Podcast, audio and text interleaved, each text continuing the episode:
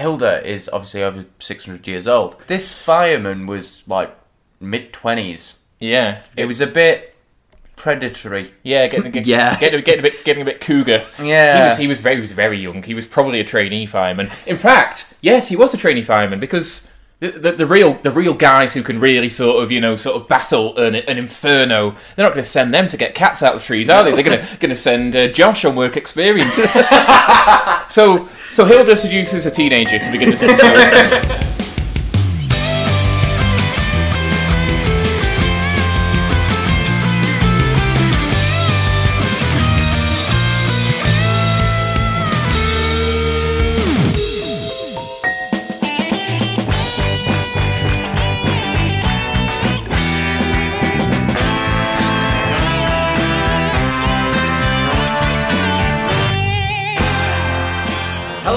welcome to Sabrina the Teenage Watch, the podcast where three proud and preening pals review all 163 episodes of Sabrina the Teenage Witch.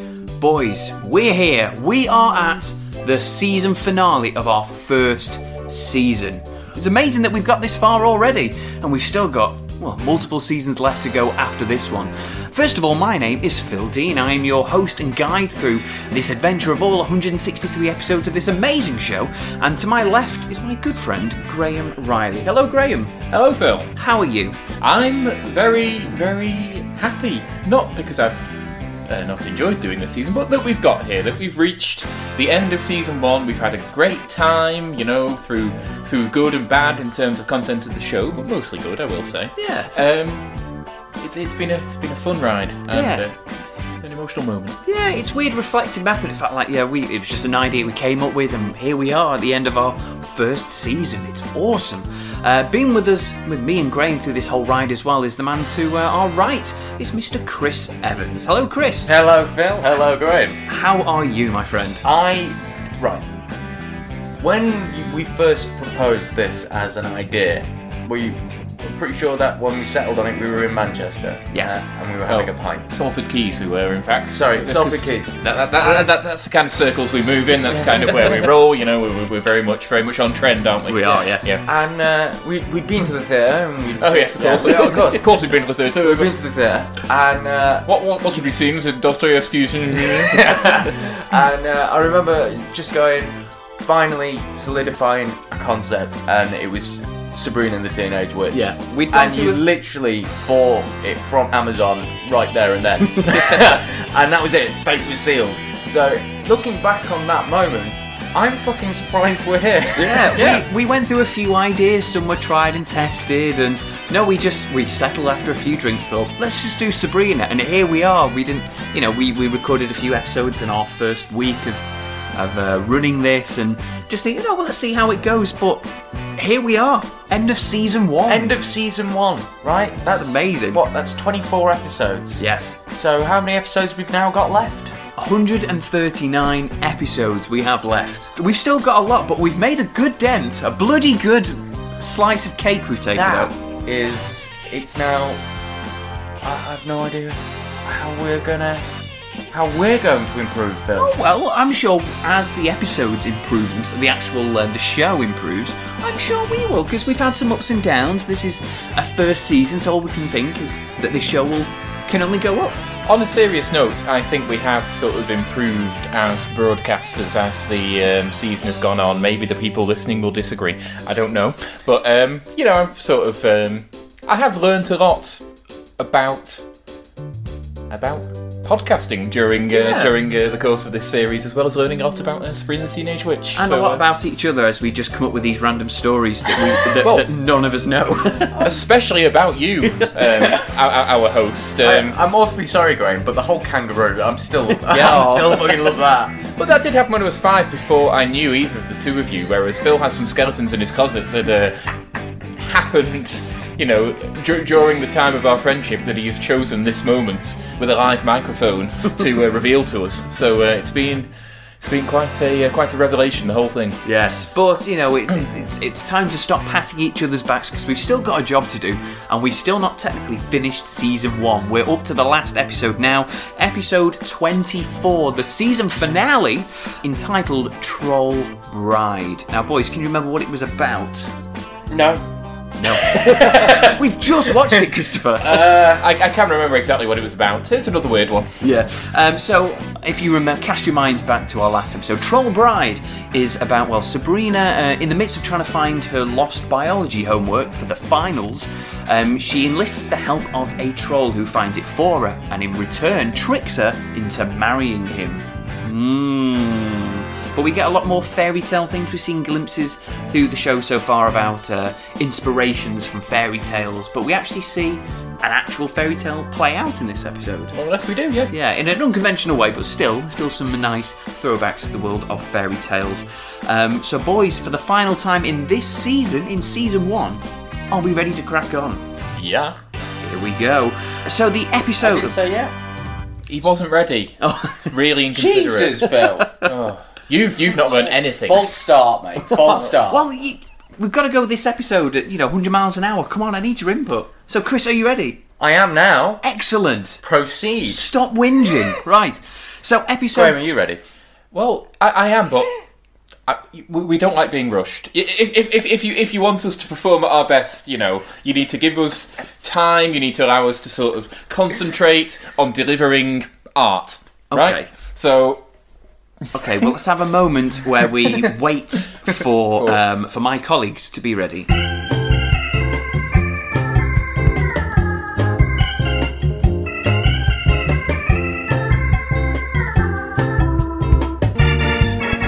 Graham, are you ready?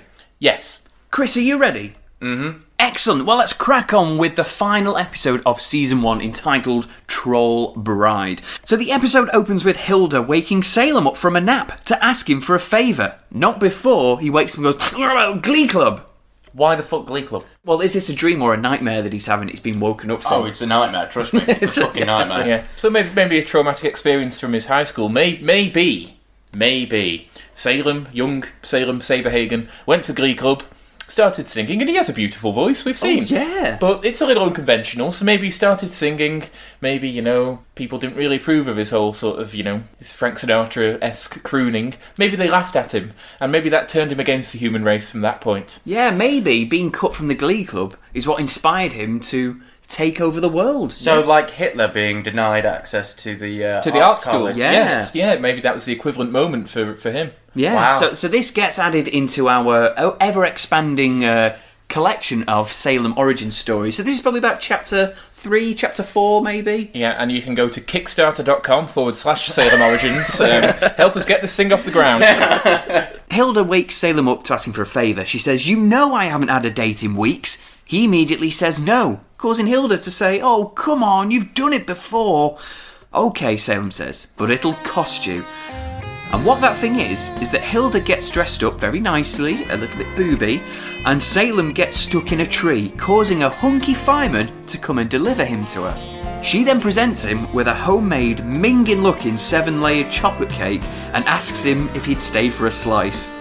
And the best line, I think, in this show so far, this man says, Was it made by a single gal? Hilda is obviously over 600 years old, but the actress playing her, we, we what, how old is she at this moment? I can't remember. Uh, we don't know for certain, but I think they were both sort of like 38, 39 -ish. yeah, late um, 30s. Caroline and yeah. Beth, yeah. This fireman was like mid 20s. Yeah. It was a bit predatory. Yeah, getting, getting, Yeah. getting, getting, a bit, getting a bit cougar. Yeah. He was, he was very, he was very young. He was probably a trainee fireman. In fact, yes, he was a trainee fireman because the, the, the real, the real guys who can really sort of, you know, sort of battle an, an inferno, they're not going to send them to get cats out of trees, are they? They're going to, going to send uh, Josh on work experience. so, so Hilda seduces a teenager to begin this episode. um, Yeah. Who would have thought he'd be getting a cat out of a tree and then catching tail back at the owner's house, eh? And with that, he goes to put his ladder away, vowing to return. Yeah. What's he going to get out in return? I was gonna say, uh, it's like, let me, I'll just put my ladder away. It's like, surely that's the complete opposite thing that Hilda wants at this moment in time. What's his hose? Yeah. yeah, well, ah, maybe, maybe that's it. Yeah. Don't need the ladder, you need the hose. Yeah. Hilda thanks Salem, and he just replies with, Show me the tuna! Which is also what the fireman was saying. this whole thing It's- is Jerry Maguire. yes a reference to Jerry Maguire. Show me the money. Show me the money. Reference to um, yes, one of the um, sort of uh, classic films of the nineties. One of uh, Tom Cruise's most uh, notable roles. I believe he won an Oscar for it. Yeah, Tom he? Cruise, Cuba Gooding Jr. and is it Renee? It is Renee Zellweger. Yeah, you Renee had, Zellweger. you had me at hello. Yes. It comes from that Yes, film. it is. Um, I mean, with it being in this particular era, could we say that this is. oh, I, I, Oh, heavens above, yes. yes, definitely, Definitely. Well, with that, boys, in beautiful unison. That's so 90s. Show me the money. Show me the money. Show me the money. Show me the money. Show me the money. Show me. I'm still drunk. Um, so I don't. I've never seen this film, Graham. Do you know Uh, much you've about Never it? seen Jerry Maguire. Never seen it, so that's why I didn't know what How, this how was odd! reference to. He's, he's, he's essentially a sports agent who he breaks away from a big agency, doesn't he, and sort Mm-hmm. of goes it alone. And he takes a fish with him too. Okay. Yeah. And um, Cuba Gooding Jr. is an American football player, isn't Yes, he? he He's- is, he's a indeed. star client. So there you go. And uh, gets him an insurmountable amount of money for playing with. I can't even remember the team that he was going to. No. But yeah, that's essentially it. And obviously, you've got this love interest with Renee Zellweger and uh, Tom Cruise, and it go. It's it's your standard '90s romantic comedy With a bit of sport thrown in. Yeah. with sport in with there. sports thrown in and you know sort of saying you know what? Fuck you. I'm, I'm, I'm going to do this on my own. I'm going to make a success of it. You know that all that American dream shit. Yeah. so it's no surprise it, it was very well received and it, it won Oscars as well. Yeah, yeah. Basically what the what I, I I always imagine that when it comes to Jerry Maguire, the people writing it or coming up with the concept literally went, we're going to do a romantic comedy, but we need to make sure that we get a, mo- a heavy male audience. What we're going to do? Put sport in? Yeah, right then. Yeah, that'll do. it. Yeah, yeah, yeah. Sport. Tom Cruise, who's more known for action films. Yeah. and there straight away you've drawn in the male audience Yeah, as well. Right? Yeah. Yeah. So there we go. Show me the tuna. Show me the tuna. Show me the tuna. And I assume she does answer the fireman as well. So the titles roll, and I don't quite know the name of what she's dressed up as. Just she just says, "When I go out, I like to go Dutch." It's just like a Dutch, like I don't know, like farm girl. Yeah, it's a Dutch farm girl. yeah, Yeah. So that's she it. says, and going Dutch in American parlance is splitting the bill at Yeah. restaurants. Yes, yes, it is. So that's the joke that's being made here, and she smacks her cogs together, Yeah. which make a lovely clunk clunk noise. Yeah. That's the only good thing about this. I like clunk the, clunk. The clunk clunk no, of no, cogs. no. You did say before that the, the joke. You, you actually you described this as a joke. It's a joke. It works as a joke. It's a play on words. Just not a very good one. hey, You know, we're clutching at straws with these opening titles when we know when we're thrilled that at least it was a joke. let me put it this way. when, Those, when- when the joke works, like, "Phew, dodged a bullet there. The ones that we've seen, some of them have just been like, "What the fuck did we just watch?" This was one where it goes, "No, yeah, that makes sense. Well done." the only one we've actually really enjoyed rather than sort of, you know, tolerated, sort of given a pass, is the one with the awkward uh, staring at the camera Oh, yeah. way after the gag's been made. Safari so good. Yeah. yeah. Uh, that's probably the best one we've had. Yeah. At least we can reflect on these, seeing it's the end of the season. That was definitely the best one. We're in Mr. Pool's class, and he's going over the entire semester's topics, promising that they'll all be on the test, including mitosis, he says, pointing directly at Harvey. So clearly, that episode dedicated to him learning about it, he still didn't learn about it. Uh, speaking of Harvey, he starts panicking in the school corridor about having to learn an entire semester's work in three days. And Sabrina then says, Well, I think the point was you were supposed to learn it the whole semester. So he wants to be a dentist, doesn't he? Yes, Yes. He wants to be an intelligent person, but he's clearly not good in school. Oh, he clearly can't be asked. Do No, you, no, do you no, think no, he's no. lazy or he's just just I- poorly equipped in the, I- in the I- cranium? I think he just he he's just one of those guys that he he does his best, constantly tries, but when it comes down to it all, it's just a little bit thick. Yeah, Yeah, it's that's- not good enough, is it? As Homer says of Bart, he's just not very bright, bless him. Uh, yeah. Harvey then says, I can't even read my notes. Can you decipher this? He asks Sabrina. So then she reads his book saying, Mitosis is.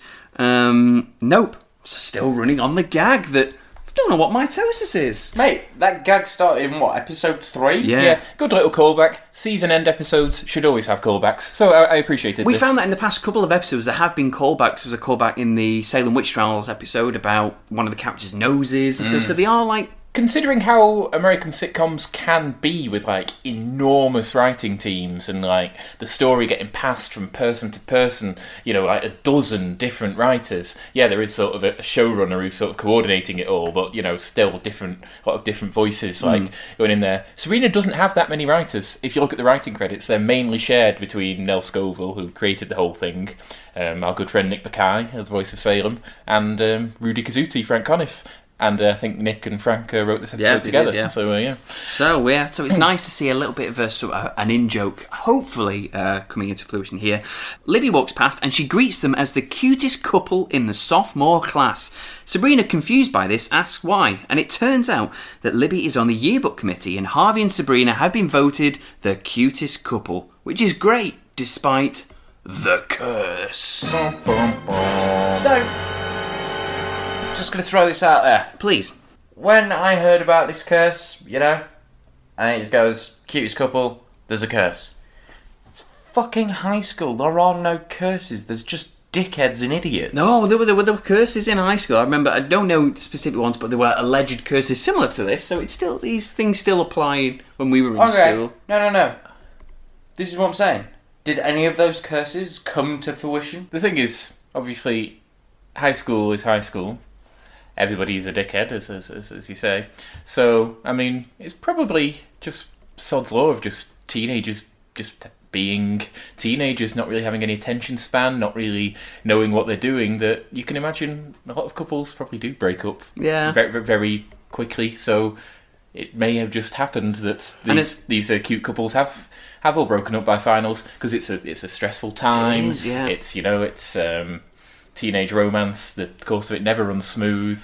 So yeah, you can easily you can easily invent these kind of mythologies in high school because so much does always happen the same way. Yeah, yeah, because teenagers are teenagers, and that never changes. yeah. And as well, this could just be a curse that Libby just made up on the spot right there. Just Yeah, to, just just to freak them out. Yeah. Yeah, just uh, she's always trying to get a jabs at Sabrina. That said, even if she did make it up, Hilda and Zelda are pretty scared of it too, aren't they? Well, yeah, we find out that yeah, curses are a real thing, but you know maybe this particular curse isn't. Maybe it's just a fake one. But still, we'll find out a little bit more about this alleged uh, cutest couple curse. Turns out that allegedly every couple who has won the cutest couple broke up on the last day of finals. Harvey says that there's no curse. He and Sabs are solid as a rock, and that curses belong in fairy tales, along with beanstalks and witches. Oh, Harvey. He's not being closed-minded. He's just being oblivious to the to the uh, the world and particularly the girlfriend attached to him. Zelda, will you choke on this bread? Are the words we hear from the kitchen as Hilda's run out of ideas on how to see her fireman again. Now, it wouldn't be an episode of Sabrina if Hilda wasn't trying to murder someone. Yeah, even if it's her own family. Even if it's, it, it's just that that for me just it made the the finale. It made the finale. Just going, yes, Hilda, we've ticked that box. Murder It's a nice callback, Yeah, isn't it? yeah. for, for, our standpoint. One last Hilda attempted murder for the season. Very good. Hilda's defence because she's trying. She's trying to get a fireman round again To give a to give the Heimlich manoeuvre. I'm sure that's a paramedical matter, but to be quite honest, Jesus Christ, if you, she really is trying to kill her because if let's think about it, right? If somebody was choking. They'd have well choked to death by the time any emergencies, unless they just so happened to be round the corner, you know. And uh, if you call, if you asked for the fireman and they said my friend's choking, they'd be like, "What, what are you calling us for?" Just You know what, Graham? I'm jumping on the back of this. Yeah, okay. So the firemen rescue cats. That's one of those long-standing things. Why the fuck does Hilda just not, I don't know, magically set a fire? I mean, Or not even magically just set a fire. set something on fire. because after all, I mean, you If know, she's that desperate to get the fireman round, just oh look, fire. and she has no regard for any, you know, sort of risk of life in any given situation. So why doesn't she just do that? Sec- secondly, her defence, which Zelda is angry about, it's not like it's, we're supposed to agree with her, but her defence for um, constantly sort of trolling the emergency services, no pun intended, is that she pays tax. she pays her taxes, so she should be able to get a hunky fireman to come and um, sort of rupture someone's rib cage in Yeah. the process. But no, I mean, if you can handle the weight, Graham, I'm going to jump on the back of Chris, jumping on the back of you. Yeah, it's a it's a very bizarre manoeuvre. Yeah. I mean, imagine the conversation like, "Quick, the emergency services, we need some firemen because my sister's choking to death. Um, can you bring Josh round? Who's Josh? Um, he came round. The work ex lad. Work. Oh, he's not in today. Oh, can you get hold of him? Okay, please hold. Um, here's his number. Try him. And yeah, by the time she's probably even got through to Josh's mother, Yeah. Zelda's dead. Yeah. Careless, reckless. That is why. Don't choke. Set a fire. yeah. Yeah. I'm not condoning arson. If if you want the attention of a fireman, set a fire. Yeah. Would you like to meet a fireman? Start a fire. Please, no one start a fire. No. Yeah, we don't want to see that. I don't want to see that on any like pamphlets around uh, the city centres, do we?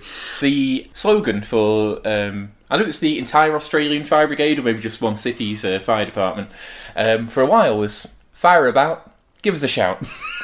so gentle, isn't it? So nice. It's very polite and casual, isn't it? Makes the whole risk of burning to death just seem yeah, just lovable. Yeah. Yeah, yeah. If you're gonna burn in a, if you're gonna die in a fire, might as well fly out to Australia. D- does suggest a rather blasé attitude towards firefighting in, in Australia, the land of bushfires. You really can't be too uh, Yeah. too uh, careless. So yeah, so Hilda wants Zelda to choke on this bread roll so she can get her hunky fireman Josh from work experience to come around and sort her out. Um, but Zelda says it's wrong to distract a fireman from his duties, which we said Hilda disagrees because she pays her taxes. Damn right. Uh, in walks Sabrina, who then presented with the invitation to choke on a bread roll, just shoves it in her mouth. She's had enough. Zelda snatches it away and asks if she's okay. Hmm, well, it depends on whether curses are real or not, Sabrina says. You see, me and Harvey got voted the cutest couple. oh, no, no, no! Hilda suddenly shouts, who quickly shuts up. Zelda reassures her everything is fine and she goes upstairs, happy. However, as we teased, it turns out she was telling porkies as curses work double for witches. Sabrina can't do anything about it, Zelda says, and knowing will just make it worse. So knowing is not half the battle where uh, curses are concerned. How would a curse that w- is stated as if you are voted cutest couple, you'll break up before finals? How can that get doubly bad? I guess if you, I mean, if it's the whole thing of You break up twice. you break up twice, What? I, someone you know, murders the other. Yeah. Um, How how is it doubly? Well, if it was death, I guess it'd be. oh, you die twice. Yeah, it was Brilliant. Your, your, your, your true love dies in front of you. They're then brought back to life and then, And then- just killed again. Yeah, but right I'm, I'm just you. saying, it's like they just break up. and They, they, no one dies, you know. So how can breaking up be counted doubly as bad? I don't know. They break up and the whole um, he hates her, or well, that usually happens. I mean, the whole um, the whole um, sort of thing of knowing makes it worse is a very valid point because if you tell somebody this is going to happen, you know, then it'll be in their mind and they're, they're more likely. Uh, Self fulfilling prophecy. Yes, that Yeah. yeah, yeah, that thing. So um, It's the next day, and Sabrina can't find her biology homework. She asks Salem if he's seen it, and he's only seen Sports Illustrated because it's lining his kitty tray this week. yes, So I wonder what else he's been uh, peeing on. there. Ooh, ooh, on deer. All right, okay. Okay. Salem used to be a human. Now he's a cat, and he poos and wheezes in in a in a box. in a cat litter box. Yeah. Yeah. Why doesn't he train himself to use the toilet? Robert De Niro managed to train his cat. I think he managed to In- train himself. in, in, in, Robert De Niro on film sets used to just piss in cat You, you, you see, you, know, you, you see shots from filming The Godfather, and you know you got sort, of, you know, you got like, you know, Coppola's like talking Brando through his lines, and De Niro's just shitting in the corner in a box. so weird. Um, Yeah, it's in that. In, it's in you know uh, we've all seen uh, we've all seen Taxi. yeah, Yeah, no, you talking to me? Yeah, you dirty bastard. Go piss in the toilet. Robert De Niro is a fantastic actor. I have no idea how. And I'm he glad he managed can piss in a toilet, Chris. Robert No, I'm De Niro's waiting, shitting in a box.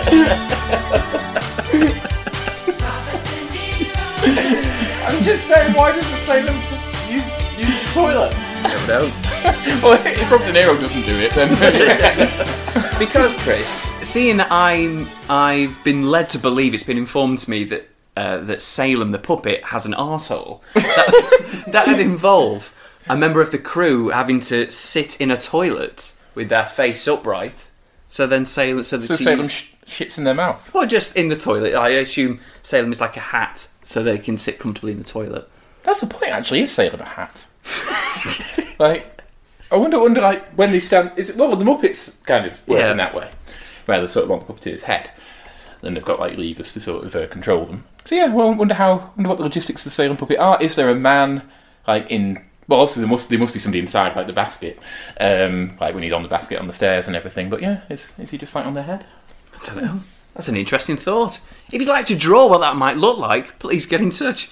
Uh, so Salem suggests that she looks for a finding spell in her spell book. So she does and outruns a tiny Dave Grohl, uh, sorry, Roland the Troll, finder of lost things. Yes. This little tiny man by the name of Phil Fondacaro. Um, he's, I say best known, but the by far the biggest uh, project he's been involved with in his career is Return of the Jedi, where you wouldn't be surprised to learn he plays an Ewok. But which Ewok does he play, Phil? he plays the only one that has the death scene. Yeah, um, there's, if you are familiar, uh, extremely familiar with the original Star Wars trilogy, as, as I and many others are, um, there is one scene during the, the Battle of Endor where um, I think one of the big chicken walker things uh, shoots a couple of Ewoks are running away from it. There's an explosion. Then one of the little fellas like tries to like says, oh, get, "Get up, you all right?" And he's not. He's dead. so um, yeah, dead Ewok. So Uh, he is the dead Ewok, yeah. Out of that entire sequence, only one Ewok was shown to die. It is stormtroopers with blasters and big machinery against teddy bears with sticks. And one Ewok dies. Ewoks are not given enough credit. No, No, they're not. They're really not. Like Jesus Christ, they are so. I mean, people don't like them, okay? But you know, like, put yourself in their their shoes. If you took on the Empire with like sticks, and gliders, uh, like made of like you know like twigs and leaves, and, and and won, and you know, and you just said, yeah, come on, you fucking fucking try us. And, and only one of your friends died. Yeah. Out of all the Ewoks, only one was w- died. That is that's a big win right there. Yeah, I mean, I mean, in Game of Thrones, they're always um, going on about the Dothraki and how insane they are. I mean, fucking Ewoks, they were they they are the Dothra- Dothraki. There you go. Dothraki versus Ewoks. Who wins? Let fate decide. Yeah, that'd be an interesting battle. That that definitely make for an intriguing scene anyway. If there was a uh, Star Wars sort of Game of Thrones crossover. But do, is this the last of that we see of Roland the Troll? It's not. He's surprisingly, I kind of thought, considering the role he plays here, is a recurring character. Um, I guess I guess they just liked old uh, old Phil. Um, they um, yeah, they bring him back another four times, I believe, Yeah, over the course of the series. When when we watched this episode, I actually remember his face, so I, I do vaguely recall him. Uh, what episode? I don't know what it is. I don't think it was this one. I remembered him from, but I do yeah I do remember old uh, Roland a couple of times. So um, yeah, so we get to see him a little bit longer. Hopefully, with no death scenes. I think that'd be quite really quite grim would, yeah. But at least if it calls for it, he can do it. um, so yeah, Roland the Troll comes out. He's the finder of lost things. He tells her he'll find whatever she needs once she signs a contract. A contract at that she doesn't read. Rule one: read the contract. Uh, so she signs the paper and Roland gets to work, running around the entire room until eventually he finds it. He asks Sabrina for his statutory pay, which is not cash, it's documented that it can be anything from the room. She offers a few items, like a, a paperweight, I think. Um, he tries out a few. She goes, Will you hurry up? I'm going to be late, she says. You know, you look cute when you pout, he says. That's it. I know what I want. I want you. Me, shouts Sabrina. Yes, says Roland. I want your hand in marriage. But I'm only 16, Sabrina protests. I know you're kind of old, but that's okay. So that suggests that even though Roland looks, you know, to to us to human eyes about forty years old, trolls evidently have sh- much shorter lifespans. You know, maybe maybe only about a decade. You can have anything in the room. Sabrina was in the room. I understand that. However, I'm pretty sure you can't get a person. Have you studied troll Well, lore? she yeah, she didn't read the contract. No, I mean like, like I'm pretty sure that is some like shady ass shit right there, and it's, it's Apparently, like, like, like a big no no. Well, to appa- fair, apparently you- not. The laws are the laws are um, you know consulted thoroughly, and apparently it's totally fine unless unless you can find a, a valid reason why not. Then, Yeah, uh, yeah, because we, we'll explore this whole troll law of uh, the. F- I feel like it's human trafficking. it more or less is. yeah. yeah, yeah. It's just I want you. I found your book. Give me you. It's Yeah. uh, very, very dark and disturbing. But yeah, he wants a hand in marriage because she was in the room, and that's what he wants. so you're telling me if she took two steps back and was not was on the other side of the door, like two steps, then he wouldn't have been able to call. yeah. Seems, se- seems seems to be the uh, seems to be the um, criteria. You've got to be in the room. Yeah, so this is a warning to all our listeners. If you ever enlist the help of a troll to help you find things, don't be in the room with it. Yeah, or you've got to be okay with marrying a troll. Yeah, Maybe some people want to meet trolls in the way that Hilda wanted to meet a fireman. yeah. maybe, maybe. Um, so Sabrina sprints downstairs and tells her aunt that there's a troll in her bedroom and she heads to school. In Mr. Pool's classroom, and it's just your regular, exciting biology class, well, until Roland comes knocking at the door, barely being able to see inside the room.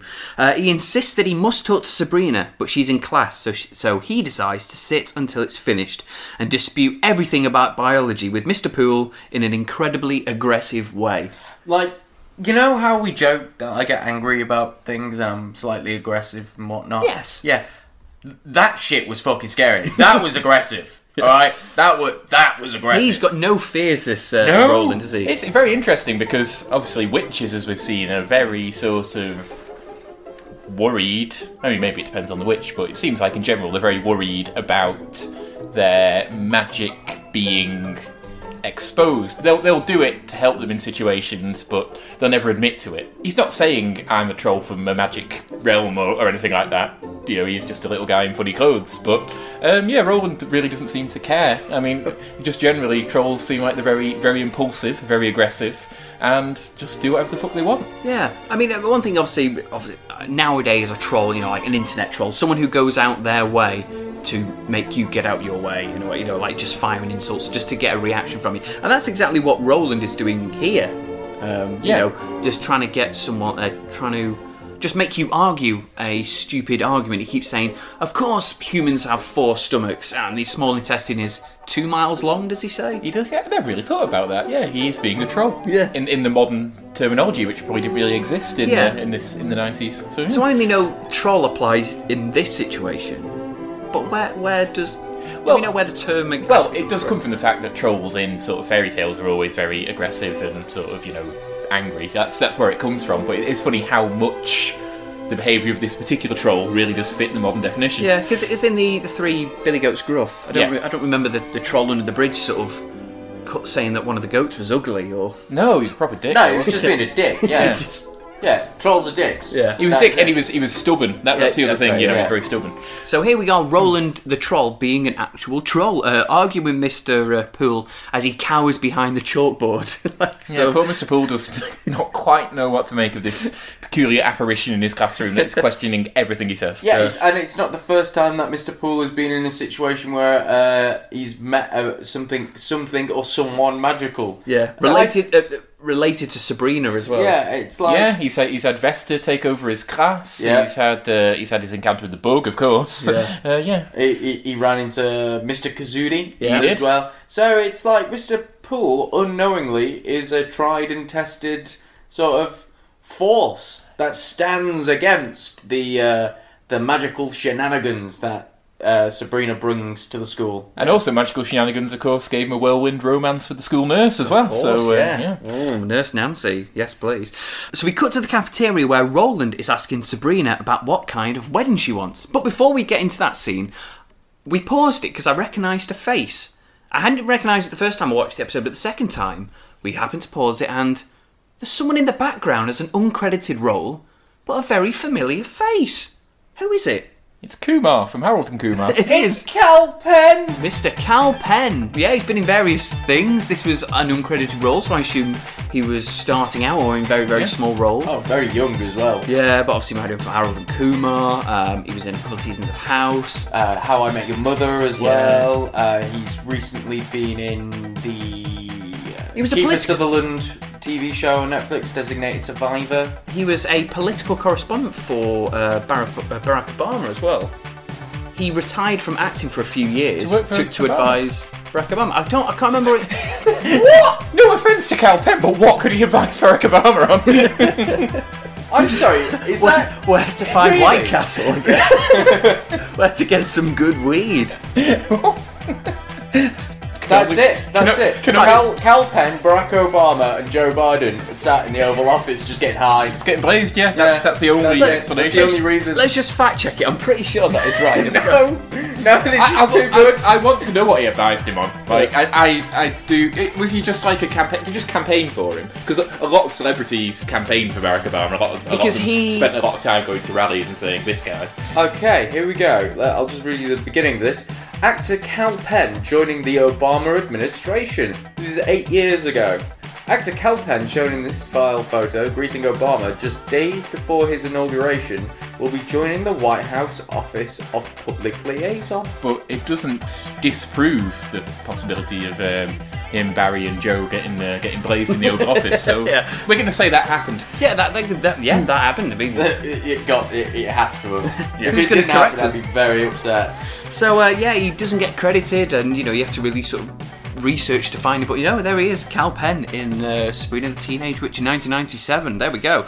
Sabrina beckons Harvey over to sit with them. He introduces himself and gets called a farm boy again and again by Roland.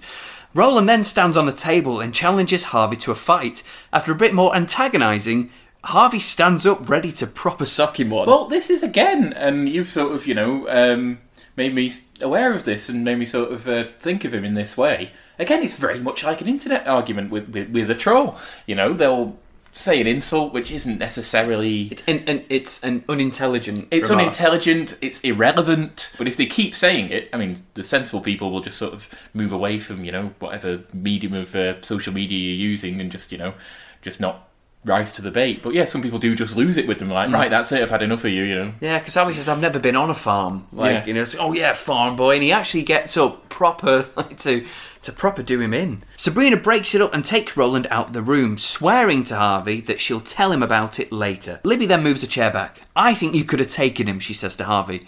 That was surreal, he says. I have no idea what just happened. Or Harvey. He's got a proper confused look. Uh, Libby then says, It's the curse. You and Sabrina are going down, causing Harvey to look really upset and say, Oh, why did we have to be so cute? Oh, Harvey should never have to apologise for being cute. No. Sabrina pushes Roland through the front door, angry about the scene he caused at school, and Hilda and Zelda are astonished that Sabrina really did summon a legit troll. She takes them into the kitchen to fill them in, whilst Roland has a little dream about him and Sabrina frolicking through a meadow. And you think, why did they bother doing that? Not even. I literally. My. f- I said my first thing was like, what the fuck is that? It's so brief. It's like we do get another medal scene later, it, but like this this this initial one with Roland and Sabrina is astonishingly brief. it's, it's really peculiar, isn't it? It's Yeah, like no it's need for it. fucking pointless, is what it is. but it's five seconds long. Like It's not even five No, seconds. it's not. It really isn't. No, it's, yeah, it's just yeah, it's just Sabrina and Roland frolicking and looking happy and They don't even get time to smile at each other. it's so take like brief. three steps, then it's gone. Uh, I mean, I guess the only reason for it is because we revisit this um, at the end of the episode. But yeah, bit uh, bit bizarre. I guess they were probably stuck for time, and if you're going to cut anything down, it would be that. in the kitchen, and Zelda says that his contract is pretty legit. So they decide to look up a troll specialist lawyer in the purple pages. One arrives at the door, and it's only fucking Bryan Cranston, boys. Fucking Bryan Cranston, bitches. yeah. this is quite like it's it's hard to get your head around how little this would have meant in 1997. I think that's probably probably the thing. Like, it, you know, we do have some guest stars who you know were sort of notable names, or even things like you know Biff from Back to the Future showing up. People be like, "Hey, it's Biff," but like nobody would have reacted to seeing Bryan Cranston other than if they happened to have watched any of the sort of small number of things he had a notable role in. Yeah, I think the, the most notable thing he'd been uh, before then, he played a recurring character in about six or seven episodes of Seinfeld. Yeah, and he was in something else called Raising Miranda, but that's not lived in the memory. I don't know how successful it was at the time. Uh, he was a voice actor in Power Rangers as We- well. Yeah, we, he voices a few bad guys in uh, yeah in the early '90s. That was cool. But very much just a, a, a jobbing actor specialising in comedy as well. You know, like, you know, someone who's you know, developed a very, very strong reputation as a dramatic actor in um, in recent times. And yeah, he really was just guy who'd show up just to play a one-off character in a sitcom. He was uh, that guy who broke free and became the guy. Here's, here's uh, put some statistics on it for you. Uh, his first acting role, which was as a quarterback, was in 1980. Uh, he was 24 years old. Breaking Bad started in 2008. Bryan was 52. Good things come to those who wait. Yeah. 28 years toiling away. I mean, he did have Malcolm in the Middle, obviously, which was quite a success. But in terms of like really being recognised for his acting, 28 years. Yeah, and he's been going strong for the past almost ten years now. Yeah. just doing um, ten years from doing Breaking Bad, and he's uh, yeah, he's still going strong. He is, yeah. Multi-time Emmy Award winner. He was uh, nominated for Best Actor at the Oscars for Trumbo a few years back. Done astonishingly well. Um, so the he arrives at the door um, and he introduces himself to Sabrina. He says, "Did you sign the contract?" He asks Sabrina. Yes. Did you read the contract? No. Have a nice wedding. and goes to, goes to leave. You can't go. Hilda pleads. You have to help us. But you're asking me to break a legitimate contract. He says. Isn't that what lawyers do? Zelda says. Right. Where's the paperwork? And he goes to work on it. Um, in the dining room, and Bryan Cranston is sifting through the contract, then panics when he misreads dearth as death. oh, wait, wait, wait. oh, oh, no, no, sorry, it says dearth, not death. Very funny. What is death? Uh, lack of. if if um, I mean, death is a lack of life. oh yeah, but um, if you went into a uh, room and you saw that there was nowhere for people to get out when there was a fire, you might see there's a dearth of fire escapes in here, or something like that. He then gets above his chair and says, Oh, I'm sweating up a storm. Do you mind if I take off my jacket and pants? The weird thing is, it's not the first funny instance of Bryan Cranston taking off. Well, it is actually chronologically, but it isn't the only funny instance of Bryan Cranston taking off his He pants. He does take his pants off quite a lot in a number of. It's like his, his gimmick, isn't it? It's his. Uh, including a very memorable uh, BAFTA speech he gave for Malcolm in the Middle, uh, one of those pre-recorded ones, and he, you know, just first it just shows him from like you know like the sort of like head and shoulders, and he's you know just sort of the way people normally are in a suit and tie, and then it gradually as he's speaking, the camera sort of turns around until you finally see in the mirror that he is literally just wearing a shirt. And no pants at all, and you get some uh, some Cranston booty. So, uh, yeah. yeah. And in the first episode of Breaking Bad, he takes his pants off, cooking Yeah. meth, uh, Yeah. Uh, no pants fir- on. first episode of Malcolm in the Middle, he's getting his back shaved in the kitchen, naked. yeah, so- Yeah. Recurring theme there. Yeah. So yeah, he takes pants off, causing Hilda kind of what pants? And he goes, yeah. And he says, don't worry, I'm wearing a four-piece suit because the fourth piece is a pair of shorts. which are the, which are matching to the rest of his suit. Brilliant, brilliant visual gag. so yeah, so my God, it's there. His, his jacket, his shirt, tie, waistcoat, He has shorts. He has fabulous um, suspenders on as well. Yeah. he? I know, yeah. It, it, it, they're, they're the sock suspenders to make sure his socks don't fall down, Yeah. and it just it, it's just that little touch that makes that costume just even better. Yeah, and thankfully for the rest of the episode, he doesn't put his pants back on. Uh, just one more thing on on that. Great set of legs as well. Well done, Mr. Cranston. He does have a great set of legs, and it's actually remarked upon. Yeah. By Neil? Zelda. By Zelda, that's right. Yeah. Yeah. Uh, so there's a knock at the door, and it's Harvey who wants to talk specifically about the little guy who tried to beat him up at school. Oh, Roland, Sabrina says. Funny story. I'll tell you later. It is later. He says in a kind of I'm sick of your shit way. Yeah, as well he might be. He's had a terrible and very confusing day. But it's again, we've seen this kind of serious, feisty side from Harvey. Like Harvey is wants to be this serious boyfriend, and if he's not being fed the whole truth, Yeah, it's if he- been, he's getting really upset and quite angry about quite quite pissed off about her behaviour. I say again, wouldn't you? Oh god, yeah. You know, you know. If if if, if now you we know. if a troll came in here right now and challenged you to a fight, and then your wife came in and said, "Oh, that's just Dave." Like, who's Dave? I'll tell you later. and then you know later on in bed, you're like, "So that Dave guy?" And she's like, "Oh, doesn't doesn't matter." You, would be very annoyed. Of course, it fucking matters. You'd be very annoyed, wouldn't you? Yeah. Hey, I, I'm I'm just have to go and investigate that stomping up and down upstairs. so Harvey says it is late, and again in a kind of really pissed off, upset way. She says he's a friend of her aunt's, but Harvey ain't buying it. Sabrina just says she can't really talk about it because it's too weird. Sabrina, I'm your boyfriend, he says. We can't keep secrets from each other.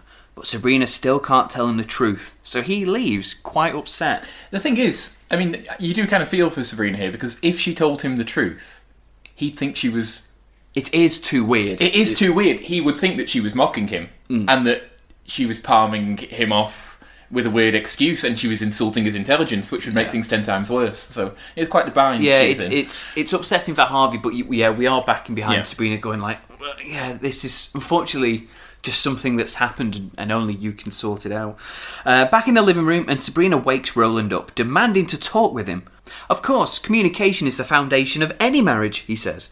I'm not marrying you, Sabrina says. I'm flattered that you chose me over a clock radio, but this is not my idea of romance. Bloody is to me, isn't it? Well, yeah, I was going to say Melissa Joan Hart, Clock Radio.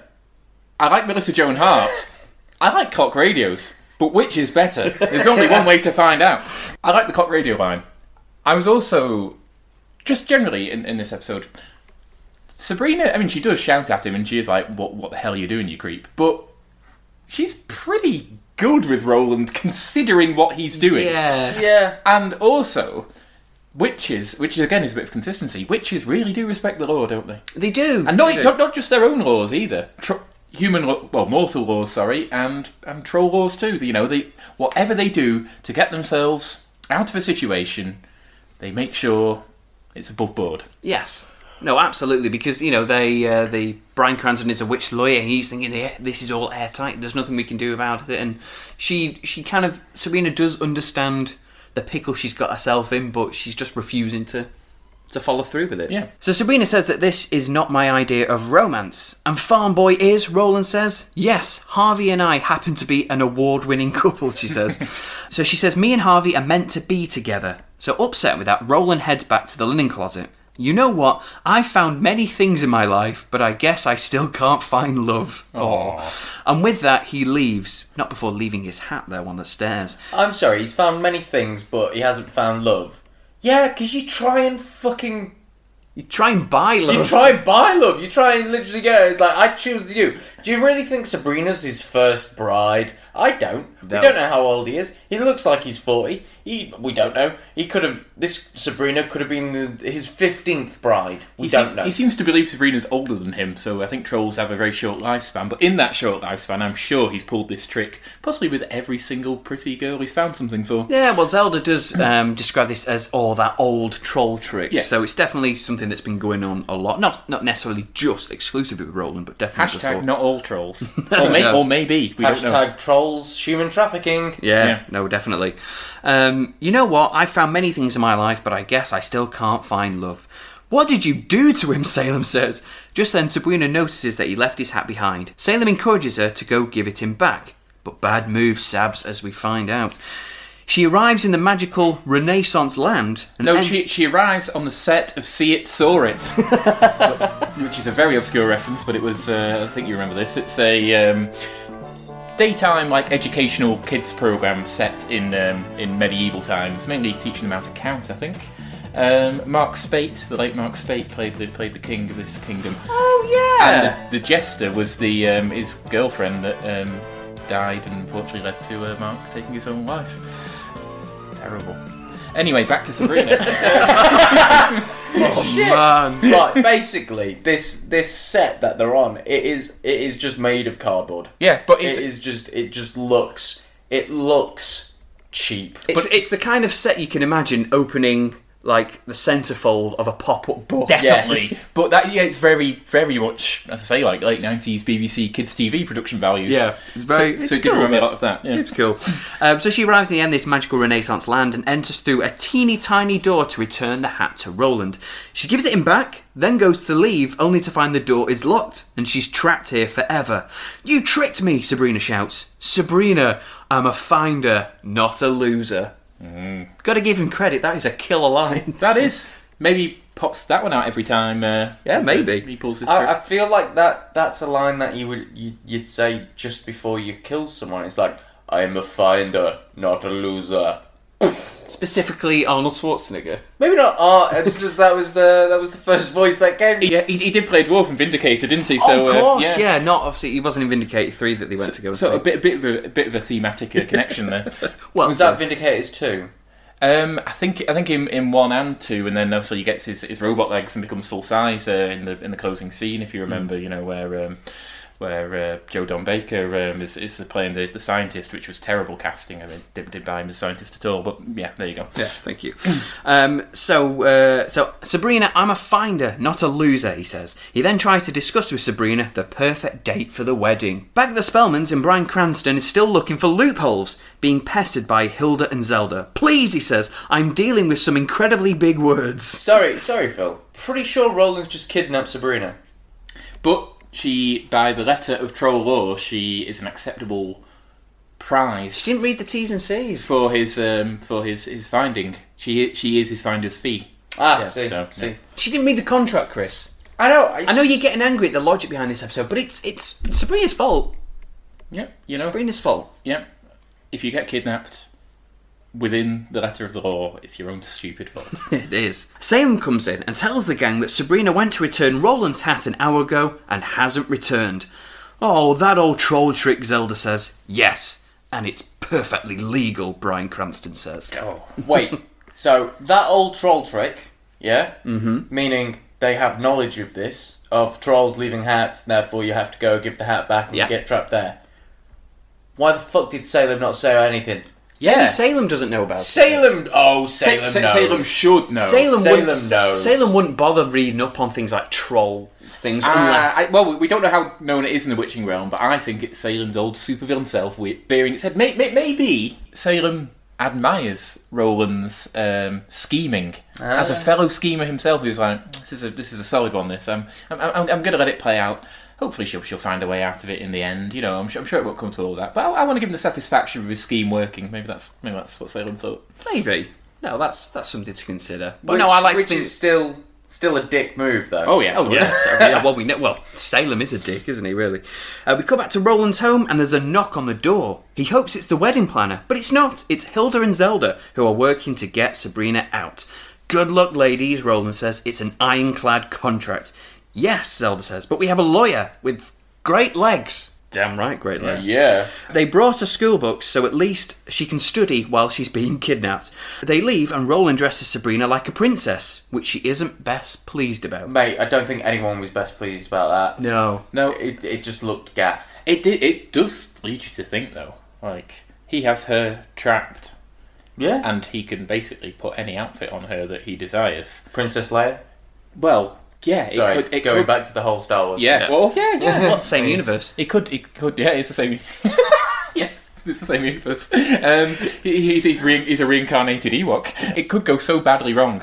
Luckily, he seems to have quite a very sort of childlike view of marriage. Yeah. Of just like you're my possession, which could be very dark in itself. But luckily, obviously, because it's, t- it's kid show, it doesn't take that direction. But taking it in an abstract way, he can. He's trapped her. He can do what he likes with her, including dress her however he wants. Very creepy. Very, very creepy. Yeah. Uh, back at the Spellmans, and Bryan Cranston finally lands a loophole. The party of the first part may be rescued by a prince she desires. That's great, Zelda says. But do we know any princes? Ah, I'll set up some interviews, says Bryan Fucking Cranston. brilliant. Prince interviews. I love the. That was a great concept. I want. I That want to was see the job ad. I really do. Yeah. Yeah, I, look, I mean, we only get to meet three potential uh, sort of saviors, but it's just about I'll set up some interviews. He, he's got a book, as Yeah, he- he's got an index, and he just needed to turn to P. Yeah. So the first potential prince arrives, looking suspiciously like Frank Conniff, and though his CV says he climbs walls and slays dragons, he's let himself go of late, but reckons he can handle a troll. Until he smells a freshly baked pie. Is that Frank Connor? It is I, didn't actually know. That's, that's really cool. Yeah, Um, it's, it's Rudy Kazuti. Yeah, he's grown up from that small child to a, a prince now. yeah. They then interview Isis, a goddess, who is more than qualified, except the fact she's a woman. Now, it's not sexist, it's the fact that she needs to rescue and marry a girl.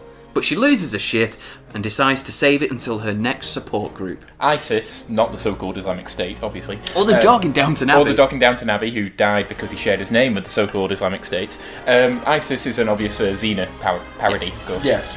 If Yazina made a cameo, I think that would Lucy Lawless would have been great if she just Oh, I fucking love Lucy Yeah. Lawless. If, if she just made an appearance, I think that would be fun. The final interviewee is a small boy who, at Hilda's blunt description of the job in hand, cries because he doesn't want to die. Which is a fair and valid point. yeah, that's. I wonder if that was in the job ad. Yeah, you may die from uh, fighting a troll.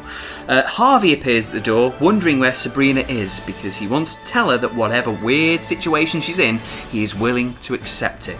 He's about to leave, but Zelda invites him in, interested in his jacket that reads Termite King.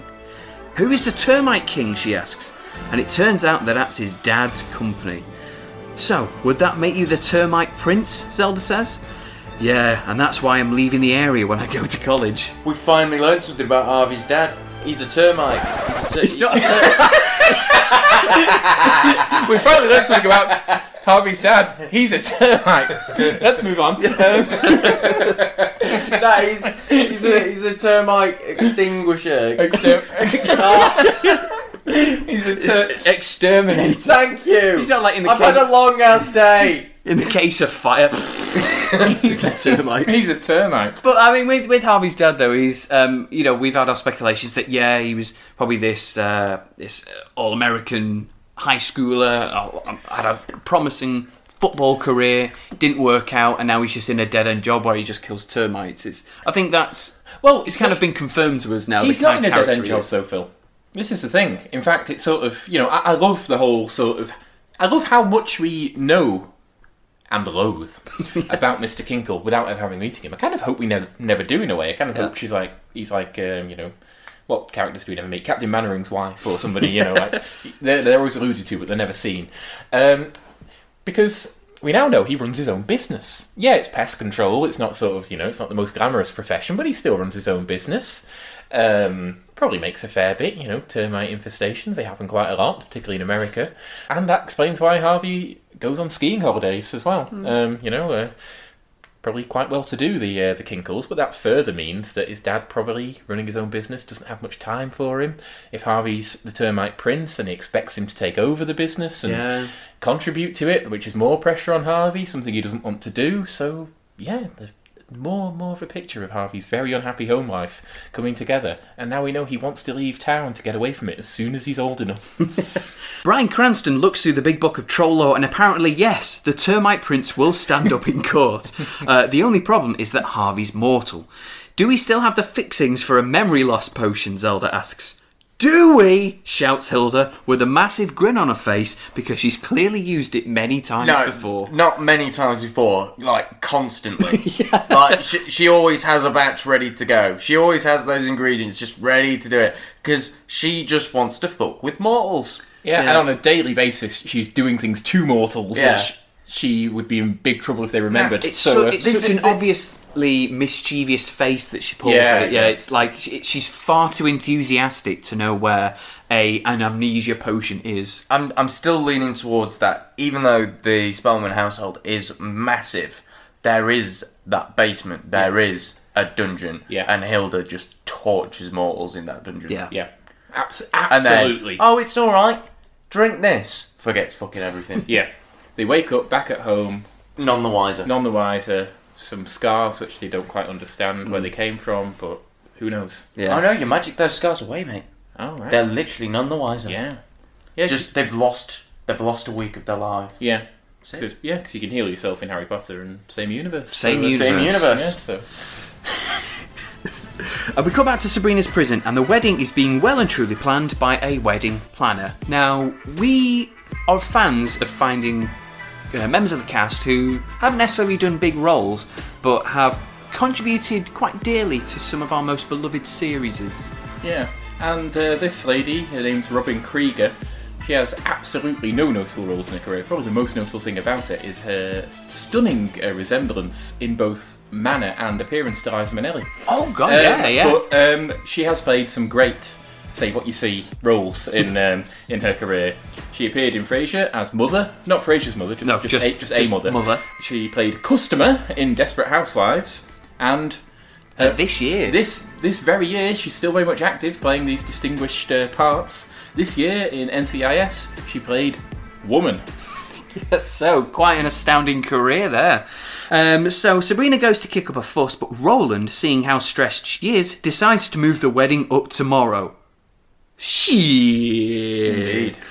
Back at the Spellmans, and Harvey is drinking a bubbling, frothy potion, whilst Hilda, Zelda, and Bryan Cranston, still without trousers, are staring at him intently.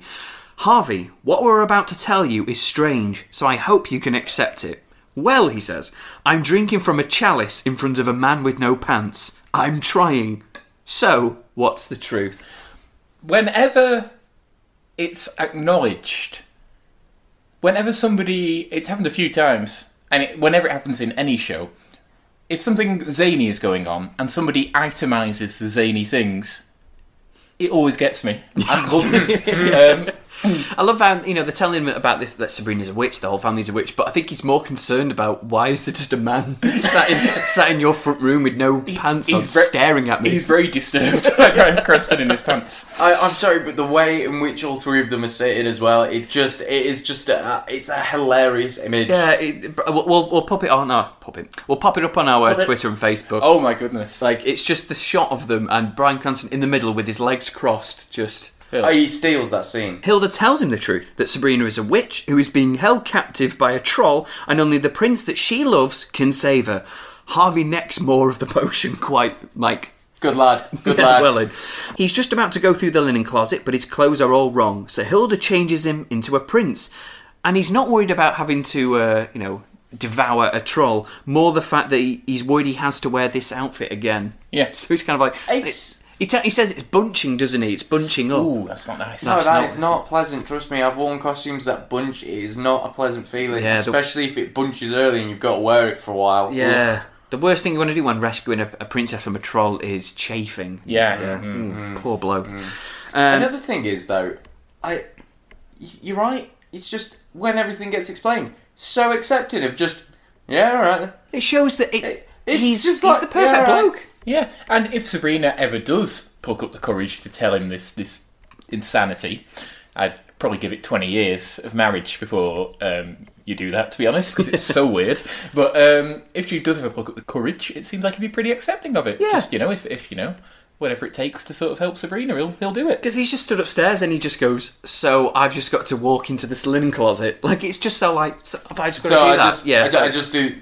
I just press this button and then the world will implode. Yeah, Yeah. pretty much. Excellent. Harvey charges into the other realm, calling out for his true love. She answers his cries and tells him that she needs to be rescued. Seeing that the door to the prison is locked, she magics up some Rapunzel hair and he climbs up. And we see the true agony of of a bloke climbing up the hair from someone's scalp. It's visceral. You don't see this in Rapunzel. It's because she uses she uses a pulley system, mate. She does, yeah, she does. She's actually a, a mo- more sophisticated arrangement in most adaptations of Rapunzel to what we see Yeah. Harvey doing, which is basically pulling on Serena's hair. He's literally climbing up someone's hair. Yeah. And I'm, I'm not. I, I, I've got I've got this idea, this concept of pretty sure you can't climb up someone else's hair. Well, it's never been applied to the real world. I'm sure someone's tried it. It's probably not ended well. No, that's Um, what I mean. I guess maybe if your hair was long enough and voluminous enough. If you know, if if if David Ginola around about this time had hair that long, I bet you could climb up it because it'd be so thick and luscious. you know, like you know, he, he and it, it would be worth it as well, Yeah. of course. I bet, I bet Um, Penn Jillette's got some good hair to climb up. Yeah. Oh, yeah. Because you could you could sort of get footholds in his curls Oh, and yeah. everything. Yeah. Yeah, no, I agree.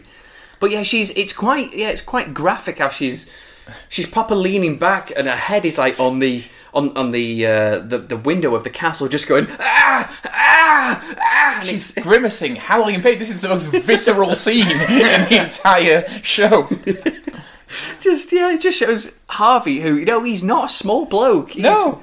he's a big jock climbing up the hair of this delicate girl. Like it's. It is. It was harrowing. It was Yeah. horrible, wasn't it? Um, so it, yeah, he really hurts Sabrina, but he manages to get to the top. Uh, he eventually makes it, and Sabrina guesses that he now knows the extent of her weird life. Just then, she hears Roland approaching, so she asks Harvey to hide behind the curtain. But of course, with Roland being a good finder, he finds him. And Harvey's very poorly hidden. yeah. You can see feet his sticking out. I think he's got his head sticking out. Roland fetches his sword and Harvey draws his after some instruction and encouragement from Sabrina, and he starts to fight the little man. The swordplay spills out into the courtyard and an epic battle continues. Sabrina then offers some air support by throwing her old school books at Roland. Harvey loses his sword, falls to the ground, and is about to be pierced in the heart until Sabrina thankfully drops her heaviest book right on Roland's skull, knocking him out and saving her prince.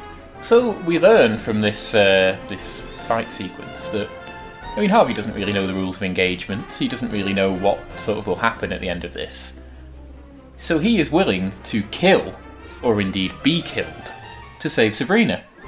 It really is true love. Yeah, he's Would- been instructed, you need to go into this realm, kill this troll, and rescue our niece. And he's like, yes. She saved him in an earlier episode that he would go to the same lengths for her. Yeah, so it's good. It, it's nice that there it's been exchanged, but I mean, I think his was more dangerous. This was just he could have died. Yeah, he could. She could have died. Angered by Sabrina's upkeep, Roland decides to call the whole wedding off, and she and Harvey go frolic gaily in the fields. However, it's cut abruptly because Sabrina realizes that they've got to study for tomorrow's biology exam, so they leg it out of the other realms. So Roland must have dreamed he was in a field in Westbridge.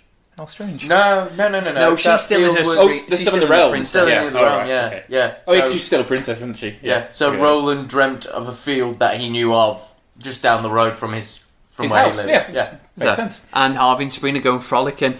I think Harvey's just got this really, really overjoyed look on his Yeah. face. It's really, really fun. And yeah, and they run off because they've got to study for tomorrow's exam. They both return to the real realm and enter the kitchen, and Sabrina is overjoyed that Harvey knows everything and is really cool with it. However, it's revealed that it will only last for another 15 seconds. That's very accurate. Yeah. It's like, oh, uh, it's 15 seconds. Exactly. fi- It's not like, mm, maybe about a minute. She pulls that number off the top of her head as well. She, I know, she's yeah. not checking the timer or anything. No, no, no. Unless- It's just like 15 seconds. Unless the, the, the forget me uh, the forgetful potion kicks in as soon as they enter the house again, and it's just Still, okay from sixty yeah. seconds from now. Yeah. Your your memory of this whole event's going, but it's really upsetting because Sabrina is is thrilled that Harvey knows, and Harvey is so fine Yeah. with it. He's not weirded out by the fact that not only is Sabrina a witch, but this house is weird. There's a linen closet that goes to magical places, and that you know it's They've made, you know, like probably the most important step in their relationship, and it's all cancelled out. Yeah, because Sabrina obviously gutted that she has the perfect relationship because they have no secrets from each other. Oh, he says something like, "Oh, Sabrina, I always knew you were magical." Uh, what was I saying? He asks. Obviously, it's kicked in. You were about to tell me what mitosis was, Sabrina says. Oh, right. What is it? We then cut back to Roland and Bryan Cranston, who are filling in the last of the paperwork, entitling Sabrina to marry whoever she wants and for Roland to own that clock radio he so badly wanted. Back at school, and Libby is furious that Sabs and Harvey are still holding hands and haven't broken up. The test is about to begin. Good luck, Sabrina, Harvey says. You too, and don't forget what mitosis is. It's the process of cell division. We finally found out. It has been a long slog, but I can rest happy tonight. Credits roll and the Spellmans leave on an around the world trip only for those who ace biology. And their relatives, Hilda adds. Spain is the first stop and the three witches vanish, leaving Salem crying all alone on the bed, thinking that they've left him behind. Well, he tries not to panic. He's like, he's like, okay, just just stay calm. Just don't get upset. It's gonna be fine. It's gonna be fine.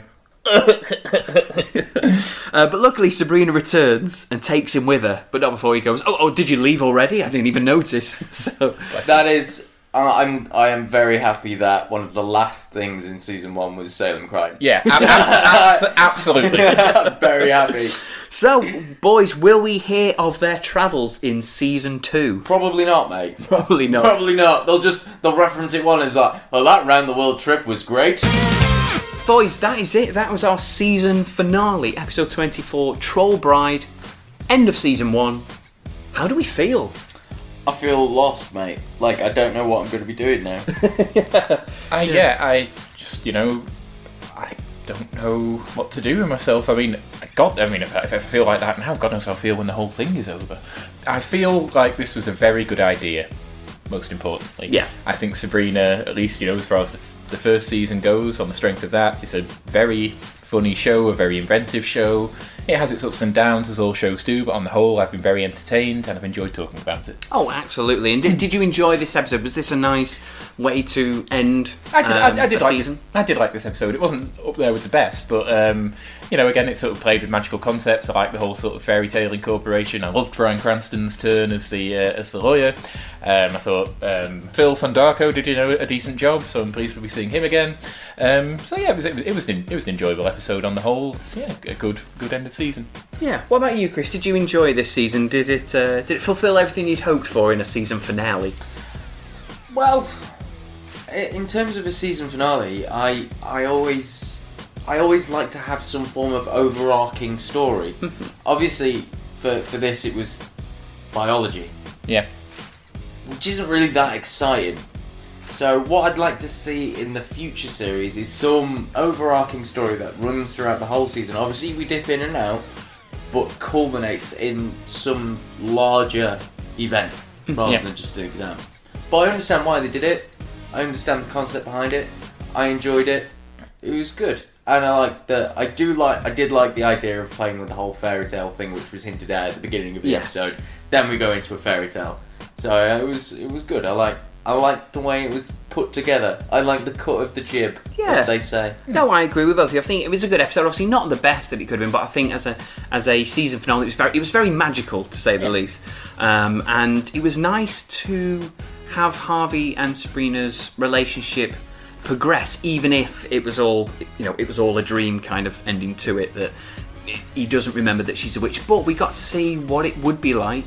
Or well, Sabrina at least got to see what it'd be like if she did tell him Yeah. soon. Then, so it was a nice solid confirmation that yeah, these two characters are meant to be together and they're completely fine with each other's secrets. Yeah. For the final time this season, we're going to go over to Chris as our resident rank master. He's going to tell us what episode 24 Troll Bride season 1 finale scored. Well, considering it was the finale, and uh, we had uh, a multitude of different characters introduced and obviously done in, uh, and we had Bryan Cranston, uh, the concept of trolls and fairy tales, Harvey being Prince Charming that we all know he is, and uh, the introduction of Roland. I'm I'm gonna go with well, this was an above average episode I agree. for show. Um, it wasn't the best episode. It wasn't the worst episode. I'm going the season one finale gets 6.5 Bryan Cranston's legs out of Oh, nice. Graham, do you agree? 6.5 Bryan Cranston's legs out of four. Well, first of all, Bryan Cranston's legs ten, but um, Le- 11. Hey, oh, very good, very good. Um, yeah, uh, but the, yeah, this episode, as yeah, pretty much agree, Chris. Above average. I'd no, I, I think I, I think I'll go exactly uh, with uh, with Mr. Evans on this one. Yeah, six point five. Bryan Cranston's legs out of. four.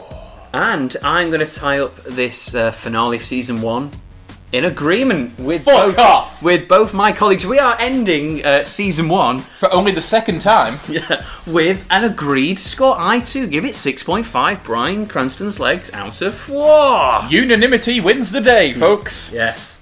Cool. So, there we go. well done, boys. hell. Yeah.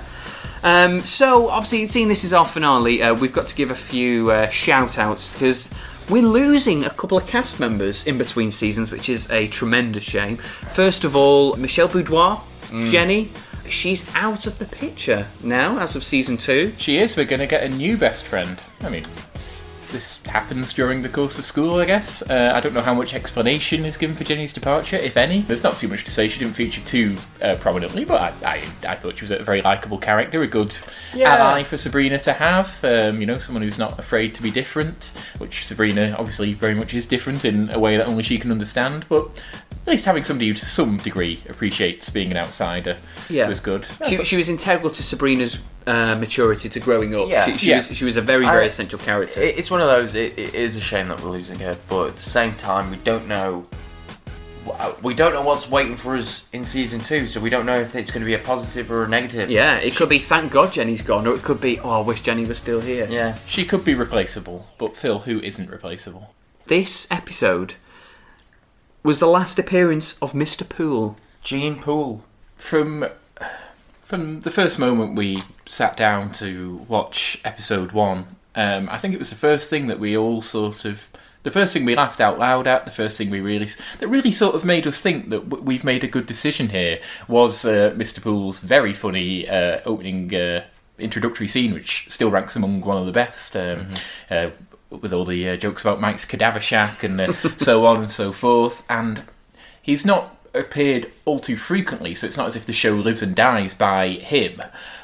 But whenever Paul Feig is on screen as Mr. Pool, we are always laughing. He is a great comic performer. They give him the best lines. You know, his whole sort of sort of cynical but well-meaning, um, downtrodden teacher character is, is extremely compelling and extremely amusing, and we will miss him terribly, guys.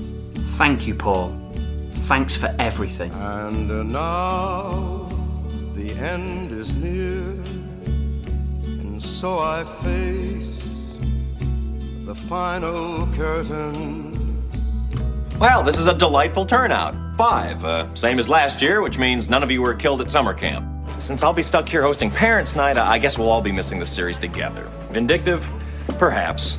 But it's what gets me through the day. I've lived a life that's full.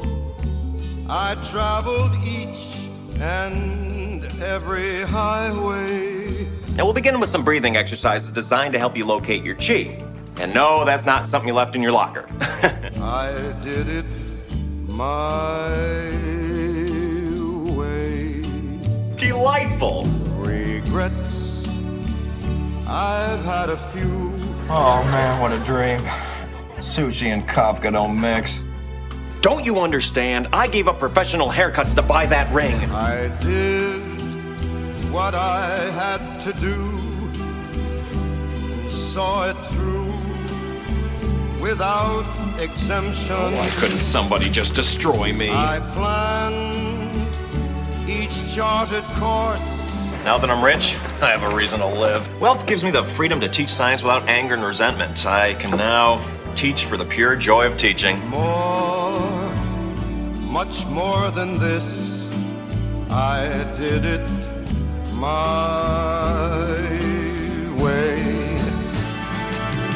Uh, I'm, I'm on QuickNet. My uh, screen name is BioStud. You have the test, you may commence failing. Ask away as I staple my tie back together. Oh, Mike from Cadaver Shack's gonna hear from me. Today, we're gonna be looking at the endocrine system, which includes the thyroid, the pancreas, and the islets of Langerhans, where I spend my summer vacation. Hello, is this thing on? I faced it all, and I stood tall and did it my way. I'm ready for you, little weevil. Come closer. Come a little closer. Suck potpourri and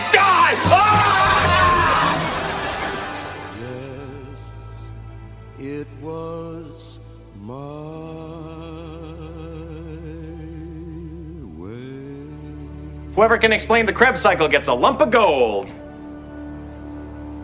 Isn't learning fun? Oh, well, that was um. Oh, blimey, that was a bit difficult to uh, to sit was, through, I mean, wasn't at, it? At, least we know for uh, Mr. Feig, it did have a happy ending. He's become very successful for himself, but sadly Yeah. behind the camera rather than in front of it. Yeah, I don't know uh, to full extent of him leaving the show, other than uh, Nell Scovell stopped being the showrunner for Sabrina, and he not necessarily left with her, but when the new showrunners came into effect, they didn't invite him back. Oh. So, but he went to have great success writing for uh, Freaks and Geeks. So you know, it's it's a happy ending, but at the moment we're a little downtrodden, aren't we? We did Yeah. uh, we did miss Mr. Pool. So thank you very much to Michelle Beaudoin and Paul Feig who have made uh, season one very very enjoyable, and it'd be uh, sad to see them go. But we've got new characters, and the teacher that replaces Mr. Pool, I actually remember quite uh, distinctively. Remember his face, remember his name. So I I really don't. I only remember Mr. Pool, which is quite interesting because he was only around for one season. Um, So uh, yeah, it'd be very very exciting. So we're going to take a little break from the show, you know, get you uh, to get you all aptly pumped for uh, season two. In between, then we're going to do a couple of uh, special episodes for Oh. very loosely tied. yeah, very, very loosely. we're just we're just gonna relive. Tenuous doesn't begin to cover it. These are the loosest tie-ins. ever. Um, so over the, uh, the in between season one and two, uh, we're going to do a couple of episodes about things we've mentioned. So we're going to begin with, we're going to look at an episode of Baywatch Nights, of course, we are, but we're not going to pick episode one. No, we're going to pick just a random episode from the sci-fi era of season two. yeah.